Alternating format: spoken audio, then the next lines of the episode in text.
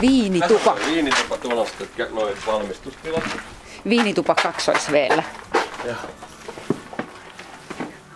Tämähän näyttää ihan oikealta viinituolta. Hirsiseinät ja Joo, pitkiä van- pöytiä. Vanha, vanha hevostalli, joka on sitten muutettu tämmöiseksi ravintolakäyttöön. Terve Leino. Hei hei. Hei. Teillä on upea paikka. Kiitos, ja aurinkokin tuli nyt No niinpä. ilmeisesti sieltä sun mukana vai? Mulla oli sadetta matkalla, Ai mutta täällä paistaa aurinko. Niin, kyllä se ihan, ihan tota, alkaa näyttää ihan maailmaa erilaiselta. Kyllä. Voidaanko me mennä pulputusten ääreen? Mennään. Aurinko paistaa Kalkkisten kylässä Asikkalassa, Päijänteen reunalla Päijät-Hämeessä. Täällä tapaamme tänään myös tanssivan baarinpitäjän ja kalastavan mäkihyppyvalmentajan, mutta ensin kuunnellaan viinitilan isännän Janne Pihamaan kanssa viiniä.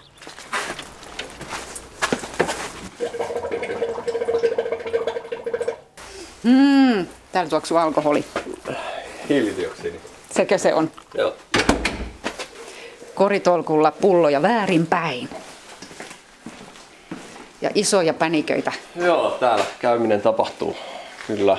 Että tota, noissa terästankeissa marjaviinit saa alkunsa ja siitä ne sitten sujuvasti menee siihen asti, että ne on loput tuolla pullo, pulloissa.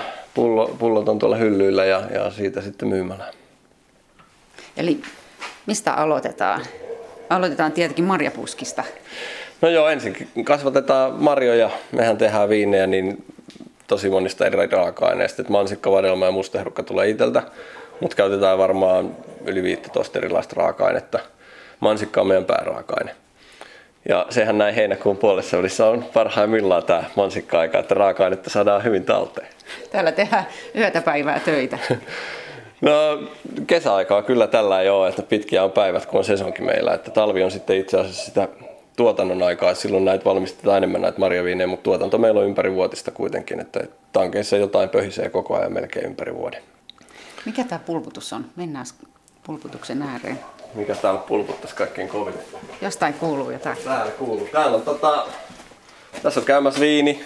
Eli tämä on tämmöinen valtava muovinen kanisteri. No tää, Sama on- tää, on, tää on nyt muovitankissa jo, että suurin osahan meillä on noissa terästankeissa, mutta tää nyt on, tää nyt on muovitankissa tää alkukäyminen tässä ja, ja tota, tässä valmistuu nyt viherherukkaviini, että osa viineistä tehdään ihan tuoreista raaka-aineista ja osa sitten sillä koska tankkiin ei, tankkikapasiteetti ei ole tarpeeksi, niin osa tehdään pakastetuista. Että, että kesän ja syksyn aikana kerätään sitä marjan raaka-ainetta talteen, osa pistetään heti käymään ja panostetaan viiniksi ja osa sitten viedään pakastamoon ja sitten talven kuluessa taas panostellaan uudestaan. Että tämä viini on nyt tässä tuommoisen puolitoista viikkoa suurin piirtein ollut käymässä ja se vielä pulputtelee tuossa semmoisen neljästä kuuteen viikkoa, miten tuo käyminen nyt edistyy. Ja, ja tota, sen jälkeen, kun se käyminen on tapahtunut, niin sitten siirretään viini tuosta hiivasakan päältä toiseen tankkiin, jossa se alkaa selkeytymään. Ja, ja selkeyttäminen kestää sitten semmoisen kahdesta kolmeen viikkoa, jonka jälkeen se viini suodatetaan jälleen seuraavaan tankkiin ja, ja tota, jätetään tankkikypsytykseen, jolloin ne se viini niin kuin tasapainottuu ja ne terävät reunat vähän pyöristyy. Ja, ja, ja sitten, sitten kun huomataan, että se alkaa olemaan siinä kunnossa se pohjatuote, eli pohjaviini, miksi me se halutaan, niin sitten tietyssä vaiheessa aletaan sitä makeuttamaan, jos tehdään makeata viiniä, jos tehdään kuivaa viiniä, siihen ei lisätä mitään muuta kuin sitten tarvittavat säilyntäaineet, että se säilyy pullossa. Ja steriilisuodatus ja pulloon ja pullukypsytyksessä viinistä riippuen kahdesta kuukaudesta 12 kuukauteen ja sen jälkeen sitten myymällä hyllylle ja myyntiin. Janne Pihamaa tuossa tuli jo, kuulosti viinitermiltä tämä, että ruvetaan kulmia pyöristelemään. Minkä muotoista viiniä te teette? Soikeeta vai? Me tehdään kaiken muotoisia viinejä. Meillä on tällä hetkellä valikoimissa yli 40 erilaista alkoholituotetta. Tuoterepertuari on hyvin laaja semmoinen, että on, niitä on niitä soikeita ja niitä on varmaan niitä pyöreitä ja neliskulmaisiakin, mutta, mutta ideana on se, että jokaiselle asiakkaalle pystyttäisiin tarjoamaan asiakkaan toivomanlainen viini. Et meillä on ihan kuivia ja tosi makeita ja, ja hieman hapokkaampia ja vähemmän happosia ja, ja tota, tuotevalikoimaa kehitetään koko ajan, että jos huomataan, että löydetään joku uusi hieno resepti, niin se otetaan käyttöön ja jos, jos taas joku viini alkaa niin junnaa paikallaan, niin se jätetään pois valmistuksesta. Että koko ajan koitetaan elää sen mukaan, että, että yritetään täyttää niiden asiakkaiden toiveita. No mutta Janne Pihamaa, tässä yhdistyy aika monta eri ammattia. Kemiasta lähtien ja aina etiketin tekoon saakka. No joo, kyllä voisi sanoa, että aika, aika pitkälti monenlaisia juttuja saa tehdä, että keväällä saa tuolla pellossa möyriä mudassa ja sitten kun ollaan täällä toisessa päässä tätä ketjua, niin ollaan tuolla laboratoriossa valkoinen takki päällä ja pipetillä tehdään hienoja kokeita, että kyllä siinä kyllä saa, monenlaista saa nähdä, mutta se on oikeastaan tämän homman suola myöskin, että, että ei ole sellaista yhtä juttua vaan, mitä sä teet, vaan, vaan sun pitää, niin kun sä näet sen koko ketjun alusta loppuun ja sä saat tehdä monenlaisia erilaisia vaiheita tässä, että, että kyllähän se pitää homman mielenkiintoisena. Janne Pihamaa, miten sinusta tuli viiniviljelijä? Vahingossa. Meillä on ollut marjatila 70-luvun lopulta lähtien ja mansikkaa on viljelty sieltä. sieltä Eli olet kasvanut marjatilalla? No kyllä, on kasvanut jo mansikoiden seassa ja sitten aikoinaan niin puutarhakouluun eksyin ja tuonne Lepaalle, Lepaalle opiskelen tätä puutarha-alaa sitten enemmänkin. Ja siellä vuonna 1994 pääsin mukaan tämmöiselle viinikurssille, kun Suomeenkin oli tämmöinen marjaviinipuumi tulossa, että oli mahdollista lähteä tekemään yleensä marjaviinejä. 95 tuli lainsäädännöllisesti mahdollista se, että päästiin valmistamaan marjaviinejä Suomessa. Ja silloin mä olin samaan aikaan sitten koulussa siellä vieläkin. Ja imin sitä oppia siitä marjaviinitietoudesta opiskelijana silloin itseeni, vaikka se oli niin kuin vapaita opintoja, että mä olin vähän niin kuin vahingossa siellä kurssilla niin kuin siivoamassa oikeiden kurssilaisten jälkiä, että luuttusin niitä lattioita ja kattelin, kun maisteltiin hienosti siellä laboratoriossa tuotteita ja kehiteltiin ja ajattelin, että jospa minäkin joskus isona poikana sitten pääsen tuohon asemaan. Ja, ja tota, valmistuin 97 sieltä pois sieltä koulusta sitten ja jäin kehittämään tätä meidän marjatilaa 99 tuli sitten semmoinen vuosi, että mansikoita tuli todella hyvin. Mutta ongelma oli vaan siinä, että, että kun sitä tulee joka paikkaan sitä mansikkaa hyvin, niin yleensä silloin hinnat markkinoilla laskee ja, ja oli kannattavampaa jättää se mansikka poimimatta sinne peltoon kun kerätä sitä, koska poimintakustannukset on kuitenkin 4-50 prosenttia koko tuotantokustannuksista ja kun hinta oli alhainen, niin ei ollut sille sadolle käyttöä.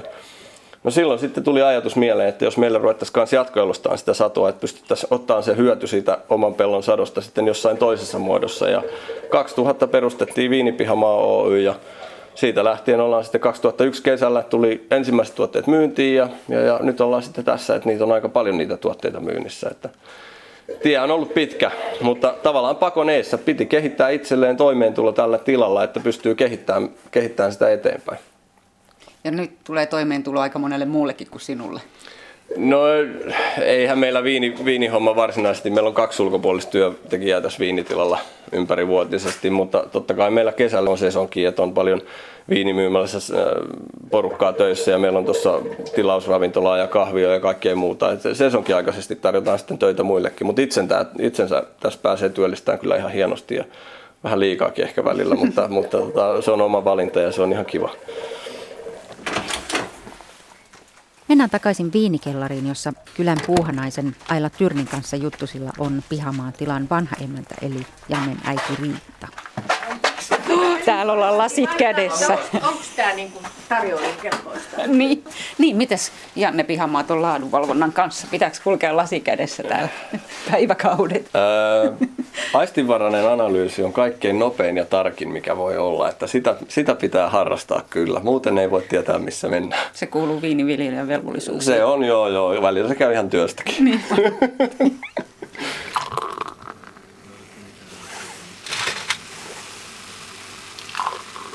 Tässä on meidän tilan suosituinta kuohuviiniä. Viherherukasta tehtyä viherkuohuviiniä, joka sai 2011 parhaan tilaviinin tittelin.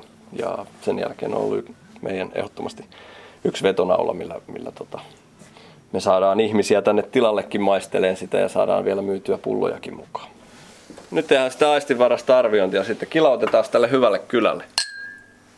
Tämä on ihan omalaisensa kylä. Et kun täällä katsoo näitä aktiivisia ihmisiä, jotka toimii. Ja sitten, sitten kun me ollaan tehty esimerkiksi kyläkirjoja täällä, jossa on näitä historiallisia tarinoita, niin täällä on ollut aina niitä aktiivisia ihmisiä. Täällä on talkoilla tehty nuorisoseuran talot tietenkin, mutta kirkko on tehty talkoilla ja, ja kaikenlaista muuta hommaa tehty, tehty niin kuin yhteisesti. Ja mistä se sitten johtuu? Niin, oliko, oliko se sitten, voisi ajatella niin, että kun me ollaan vähän tuosta Asikkalan kunnasta täällä, täällä itäreunalla, tuossa on iso vesistö välissä ja, ja tavallaan meidän kuntakeskus on siellä Vääksyssä, niin meidän on, meillä on täällä 30 kilometriä kuitenkin matkaa sinnekin. Ja täällä on pitänyt olla itsenäinen ja aktiivinen ja kehittää tätä toimintaa. Sen takia varmaan meillä näin Vireekylän keskusta on tässä ja kaikkea muuta, että matkaa on moneen paikkaan pitkälti ja täällä on pakko niin kuin tehdä niitä asioita sillä että täällä on elinolosuhteet hyvät ja toimivat ja täällä tykkää muutkin ihmiset olla. Oliko se Janne sun kohtalosi, että tänne kylään jäät? Öö, kyllä se varmaan aika selvää on ollut, että mä oon halunnut täällä olla ja, ja mikä hienoa tässä on ollut koko ajan, että nähdään, että kyllä on oikeasti semmoinen, että täällä puhalletaan yhteen hiileen ja yritetään tehdä näitä asioita yhdessä ja, ja tota, kaikki tietää, että, että ei, ei tuijoteta sillä että, että mitä toi tekee, vaan ajatellaan, että sehän on kylän etu, että, että jos toi tekee näin, että se tuo lisää niin kuin elinvoimaisuutta kylään ja kaikkea muuta tätä. Että, että mun mielestä hieno henki vallitsee kyllä. Ja kyllä mä haluaisin tässä vielä sen sanoa oikeastaan, että, että ei saa missään nimessä unohtaa noita meidän kesäasukkaita, ketä täällä on tosi paljon. Että, että se tekee tämän kylän oikeastaan vielä semmoiseksi, että täällä on mahdollista yrittää ja tehdä, koska kun ihmiset tulee kesämökille ja viettää täällä aikaa ja käyttää kylän palveluitakin, niin kyllähän se mahdollistaa sen, että täällä pystytään niitä palveluita myös tuottamaan. Että jos meillä olisi talvella hiljasta, niin kuin meillä on täällä, ja nyt onneksi kesällä tällä ei vilkasta, niin, niin tota, kyllähän se vaikea olisi sitä elinkeinoissa löytää näillä jutuilla ainakin mitä me täällä tehdään. Että me oma, omasta yrityksen puolesta voin sanoa sen, että ilman kesämökkiläisiä niin ei olisi meitäkään. Niin, kalkkislaiset ei kaikkea viiniä pystyisi juomaan. Niin, ja tuoret tuotteet ja kaikki se muu, mitä me tehdään tuossa muussa yhteydessä, niin kyllä se näin on, että ainakin pitäisi sitten muuttaa niin kuin toimintaideaa sitten firmalle, että ne pitäisi viedä paljon kauemmas ne tuotteet, ja se ei ole niin helppoa kuin myydä suoraan tästä. Kuohuviinin laadunvalvonta voi viedä ajatukset baariin. No Janne Pihamaa, kerketkö ikinä käydä manibaarissa, kun täällä viinitilalla riittää töitä? Kyllä, kyllä. Ehdottomasti aina pitää käydä ennen kuin kesäkiireet alkaa ja sitten ainakin kun ne kesäkiireet on loppu ja aina siinä välissä kun on aikaa. Mutta sitten on aika vähän kyllä kesällä valitettavasti, mutta tosi kiva paikka ja se on semmoinen kylän kohtaamispaikka, missä paikalliset ja mökkiläiset kohtaa. Että ihan hieno paikka on kyllä.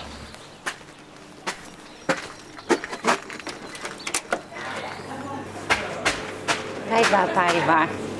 Päivi Leino, hei. Hei, tervetuloa. Kiitos. Tämä on mielenkiintoinen tämä Manibaarin nimi. Siitä täytyy muistaa puhua. Joo. Mutta ensin kyläbaarin seinällä olevan kalkkisten kartan ääreen yhdessä kyläaktiivi Aila Tyrnin kanssa. Kartalta näkyy, miten hienolla alueella me asutaan. Sinistä on paljon. Paljon sinistä, paljon rantoja. Ja, ja täältä tosiaan, kun lähdetään tulemaan Pulkkilan harjulta tänne, Pulkkaharju on tosi pitkä ja siitä menee autotie. todella Sinistä hieno, näkyy molemmilla hieno puolilla. paikka. Joo. Niin tässä sitten, kun tullaan meidän kylälle, niin tämä on, tää on joka paikassa vesistöä. Heinolan tänne ruotsalaiselle ei ole pitkä matka. Päijänne on täällä joka puolella. Tässä on Kalkkisten koski, josta alkaa Kymijoki. Ja tämä kosken yläosa on, on tässä jo ihan niin kuin järvi. Ja tästä lähtee sitten tämmöinen Kymenvirran alue, joka sitten Tämä menee salmi tänne. tässä kalkkisten edessä. Joo, ja sitten tota mennään Heinolaan ja Heinolasta eteenpäin, niin menee Kymijoki. Eli Heinola on, kun mietitään ilmansuntuja, niin se on kaakkoon päin Joo. tästä. Joo. Kyllä. Ja, ja tässä nyt sitten, niin meidän tässä lähellä kartasta kattoenkin, kun katsoo, niin tähän on tämmöistä kesämökkialuetta. Mm. Ja me ei olla kaukana oikeastaan mistään. Lahteen on 55 kilometriä, Heinolaan on 30 kilometriä, Helsinkiin on 150 kilometriä. Mutta Tähi- täällä olette kuin herran kukkarossa omassa rauhassanne silti. Tämä on jännä paikka ja täällä on totuttu olemaan aika lailla itse, itsenäisiä, koska vielä 60-luvulla niin täällä oli losseja. Tämä silta, mikä on tässä meillä Kymenviran yli, niin se on vasta valmistunut vuonna 2000. Me ollaan oltu lossien takana tavallaan täällä ja hyvin sellaisissa eksoottisissa oloissa ja se tarkoittaa, että täällä on täytynyt aika lailla tehdä itse. Että on, tää, jo, tätä maantiedettä kun katsoo, niin tästä tulee semmoinen olo, että me ollaan vähän niin kuin Jumalan selän takana, mutta, mutta täällä kasvaa itsenäisiä toimeliaita ihmisiä. Mutta Aila Tyrni, mikä sinut toi kalkkisi? Ihan se halu muuttaa maalle. Ol- Olimme Lahdessa ja, ja haimme tästä lähiympäristöstä paikkaa. Ja, ja sitten täällä yksi, yksi maatila myi meille semmoisen torpan, joka oli ollut isännän vanhempien eläkeasuntona. Että me emme edes ole rantamökkiläisiä, mutta me ollaan ihan, ihan tässä kylällä sitten. Torpassa. Torppareita. Torppareita. Kertoo Aila Tyrni, joka bongaa heti tutun yhdestä manibaarin pöydästä. Hannu on meidän uusi kyläpäällikkö. Tuttu mies kylällä, kotoisin täältä ja ollut maailmalla tässä välillä vuosikymmeniä.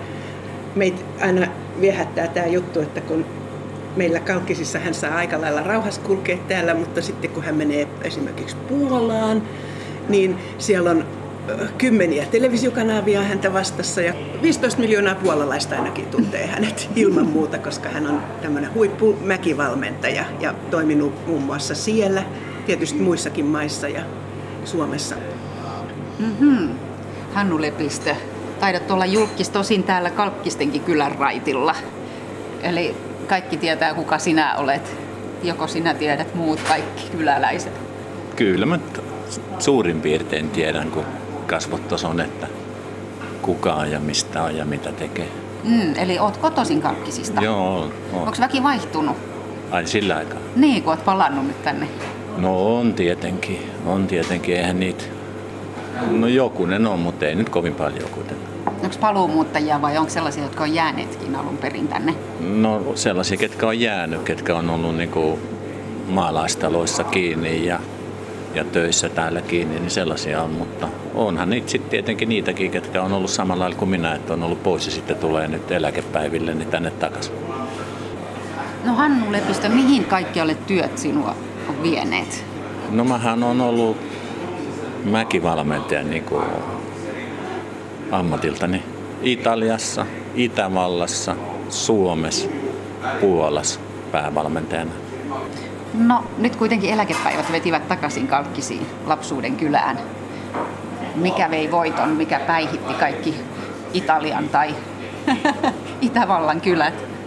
Kyllähän sitä kuuluu niin kuin tänne, että kyllähän mä nyt sielläkin viihdyin ja olin, mutta en mä nyt voisi kuvitella, että mä olisin ostanut joltain vuorilta mökin ja siellä viettäisin aikaa. Että onhan mä sellaisissakin paikoissa käynyt siellä kavereiden mökeillä, niin Italiassakin niin korkeilla vuorella yli 2000 metrissä ja siellä oli niinku toi metsästyskauriita ja murmeleet ja sen sellaisia sitten harrasteltiin siellä. Niin se on niille henki ja elämä, mutta ei se, ei se mulle. Mulle on taas niinku toi kalastus ja ne mahdollisuudethan mulla täällä on, että, että kyllähän se ihminen jollain lailla niin niihin perinteisiinsä on kiinni. Eli kun mietit, että missä haluat olla, niin ainakin vettä pitää ympärillä löytyä. No nimenomaan ja vielä niin kuin suuri vesistö niin kuin meillä on tässä. Että Päijänne tässä vieressä. niin, tämä koko Päijänteen vesistö, että täältä pääsisi veneellä, jos haluaisi, niin Iisalmeen saakka. No kerro kalamiehen seikkailuista tässä Kalkkisten tietämissä. No onhan niitä kaikenlaisia tapauksia. Silleen, kun ei varmaan kovin monelle kalamiehelle ole käynyt, että, että ilman mitään välineitä niin kuuskilonen hauki hyppää veneeseen. Kyllä. Oltiin tuulastamassa ja ei keretty, se ahdistettiin se kala siihen kiven kulmaan ja sillä ei ollut muuta mahdollisuutta, niin se hyppäsi ilmaan ja putosi veneeseen. Ja mulla oli silloin meidän Kalle poika ja sen kaveri, niin se oli, oli jääkiekko maalivahti ja tosin sitten vanhemmiten se oli tuota, noin kuitenkin painonnostaja. Ja, ja Markku hyppäsi sen hauen päälle sitten veneessä, kun se liukkaasi veneessä, ettei se pääse karkuun. Mm, sehän hyppää äkkiä laidan yli. Niin, ja, niin, mutta se potkasi sitten niin voimakkaasti, että yksi kylkiluu murtu. Siis lapselta. Joo. Niin, ei kala. Et se on varmaan kovimpia juttuja, mitä, mitä nyt yhtäkkiä tulee mieleen. Ja kyllähän meillä täällä hyvät, hyvät kalavedet on ja paljon kaloja saadaan. Täällä on muun muassa tässä kylässä on Suomen vanhin kalastusklubi, jo on 1800-luvulla perustettu ja aina vaan toimii. Silloin on ollut eri, eri metodit, eri kalat kuin nyt. No, no ei oikeastaan. Kyllä ne näitä lohikaloja, eli järvitaimenia jo silloin pyytivät ja pyytävät vielä edelleen. Että, et ja, ja uistin systeemillä tosin ne on ollut silloin uistimet toisenlaisia. Ja silleen tuohon kalastukseen tai tähän uisteluun ja uistimenten tekoon, niin kalkkinenhän on oikeastaan niin kuin maailmankuulu Uistin kylä. Kerro siitä. No meillä on tää Rapala on lähtöisin täältä Kalkkisista ja sitten meillä on tää nykyään niin tää Finlandia uistin myöskin erittäin kuuluisat hyvät uistinvieheet ja, ja se perinne on jatkunut ja näyttää jatkuvan tässä kylässä vielä edelleenkin. Hannu Lepistö, nyt kun lähet omasta rannastasi, mistä lähet kalalle, niin mitä näet, mitä kuulet, kun lähdet? Riippuu vähän aamusta, että jos on hieno tyyni aamu, kun mä lähden verkkoja kokentaa sitten uistelemaan, niin siellähän nyt kuulee linnun lauluja kaikenlaisia ja kyllä ne tietenkin nuo logit on aika ääni desipeleissä voitolla, mutta jos se tyyni aamu, niin mikä sen hienompaa aurinko nousee ja usva häipyy ja kalaa tulee. Kuvailee Hannu Lepistö Kalkkisten manibaarissa. Tiskin takana häärii Anitta Pelander. Täällä menee pizza just uuniin. Meillähän on tässä tota, aina uudistutaan ja, ja tehdään parannuksia. Eli meillä on tämä tiski keittiönurkkauksen uusinta. Aha, remont, remonttimiehet Remontti, hääräilee joo, täällä. Mennään skaulitsemaan tuossa. Eli ei voi jättää Anitta Pelander ihmisiä nälkää näkemään siksi aikaa, kun teillä on remonttia manibaarissa. Ei, se on onneksi tuolla taka-alalla, että, että ei silleen häiritse tätä salin puolta eikä, eikä tätä pizza, pizzan puolta. Että No niin, sieltä taikinapallero. Täältä tulee ja nämä aloitetaan ihan tosissaan tästä alusta kaulitsemisesta ja Oletteko te aamulla tehneet nämä taikinat vai? Joo, ja sitten osa on, on jo pakkasessa, että, että tota, saadaan sieltä sitten. Niin meillä on lounaan valmistusta tässä ja sitten täytetään tätä vitriiniä, eli missä on nämä suolaset Joo, reisarit siellä ja on nytkin tällä hetkellä sillileipää ja tosiaan reissaria ja juu, croissanttia ja täytyy siirtyä varmaan Aha, vähän, että pizza, saadaan kun tulee uunista. Se ei ole monta minuuttia. Pizzoistako tämä manibaari on tu- tunnettu? Nekin No on- siitäkin, mutta ei ihan alkuvuosista, että tietysti meillähän on täällä vuosien varrella pikkuhiljaa laajentunut tämä ruokapuoli ja pizzat on kyllä ihan nyt, että tullaan kauempaakin tosissaan vartavasti pizzalle ja, ja katsomaan kaunista kylää ja, ja, ja ruokailemaan ja sitten taas lähdetään jatkamaan matkaa. Ja Niin, Anitta sanoit, että katsomaan kaunista kylää. Kerropa vähän kaunista kylämaisemasta. No mehän ollaan itse tässä keskellä kylää teitten risteyksessä, että me, meillä on tässä niinku oikeastaan kaikki äärellä. Kauppa näkyy, sitten on viinipihamaa, sitten meidän vieressä on tuo meidän oma makasiini, missä mulla on vuokralainen, eli siellä on pyörähuolto. Sen jälkeen on kirkko ja sitten kun lähdetään vähän ylöspäin, on nuorisoseuran talo Pörskälä. Sitten tulee kouluja, vähän matkaa mennään eteenpäin, niin tulee hautausmaa ja kappeli, eli meiltä löytyy kylältä kaikki. Kuuleeko manibaarissa hyviä juoruja? No periaatteessa joo, mutta sitten me ei kuitenkaan tiedetä mitään. Koska tämä on vähän sellainenkin ammatti, että ei me tiedetä mitään, vaikka me tiedettäisiin kaikki. Me ollaan vähän postia, me ollaan infoja, me ollaan löytötavaratoimisto ja jos tota, kysytään jotakin likakaivan tyhjennystä tai pyörähuoltoa, niin osataan ehkä tästä neuvoa sitten. Niin, täältä löytyy tieto pulmaan kuin pulmaan. Joo, mutta tosissaan silleen, että kuitenkin on, jokainen saa olla rauhassa täällä. Et, vaikka tiedetään, niin ei tiedetä. Näin. Ollaanko täällä keittiön puolella? No niin. No Anitta Pelander, ehdit sentään vähän muutakin välillä toisinaan kuin, kuin tätä kyläelämää, työtä ja aktiivisia yhdistyksiä, eli tanssit. Kerropa tanssista hiukan. No joo, tanssi on ollut mulle aina elämänmuoto oikeastaan. Et mä oon koko ikäni harrastanut tanssia. Eli, eli tota, ihan noista perustansseista ja jatstanssista. Paletissa ollut ihan lapsesta saakka. Tanssikoulun opettaja olin kolme vuotta tämän Blunkvistin tanssikoulun Ooken kanssa ollaan muutamat humpat vedetty ja, ja, ja sitten olen, olen tota, nyt innostunut itämaisesta vatsatanssista. No pystyykö Kalkkisissa tanssimaan myös itämaista tanssia vai pitääkö lähteä tunnin päähän kaupunkiin?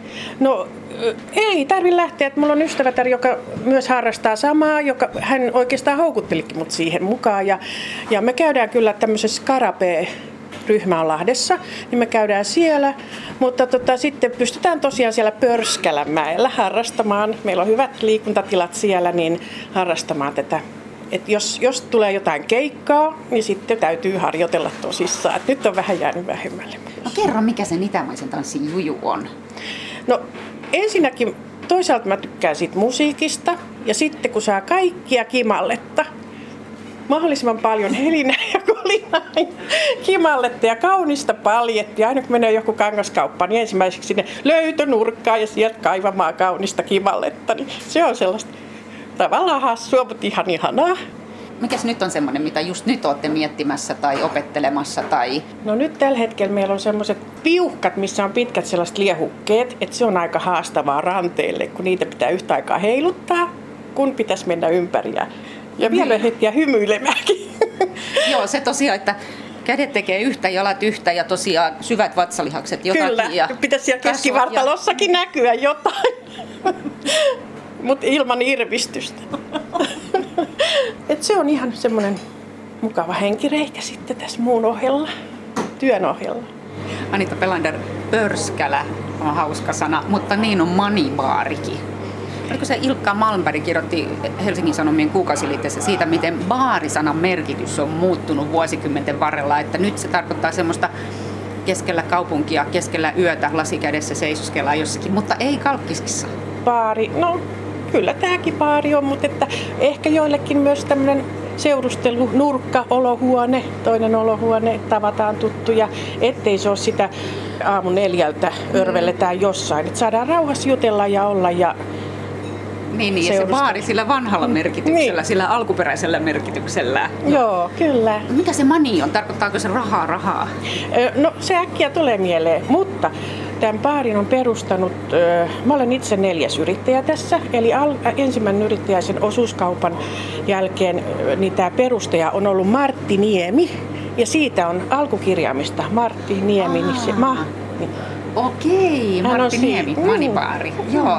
Moni tietää, että näkee Manipaarin paidan tuolla Taimaassa tai Amerikkaan saakka on meidän paitoja mennyt, niin aa, hei mä tiedän, terve, heti tulee juttua.